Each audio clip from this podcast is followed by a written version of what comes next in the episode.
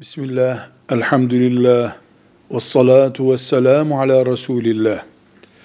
Dünya hayatı sıkıştırdıkça veya başındaki belalar arttıkça bir insanın ölsem de kurtulsam demesi ya da Allah'ım ölümümü erken gönder diye duada bulunması caiz değildir.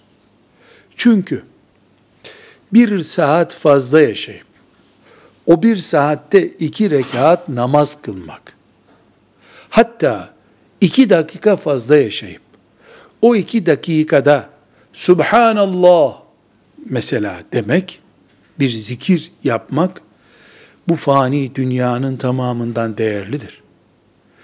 Öldükten sonra bir kere Subhanallah demek mümkün olmadığına göre, bu dünyadayken ancak Subhanallah diyebileceğimize göre onu diyeceğimiz hayatı devam ettirmemiz gerekir. Ölümü temenni etmek Allah'ın gönderdiği imtihan dünyasından kaçmaktır. Bu kaçış caiz değildir.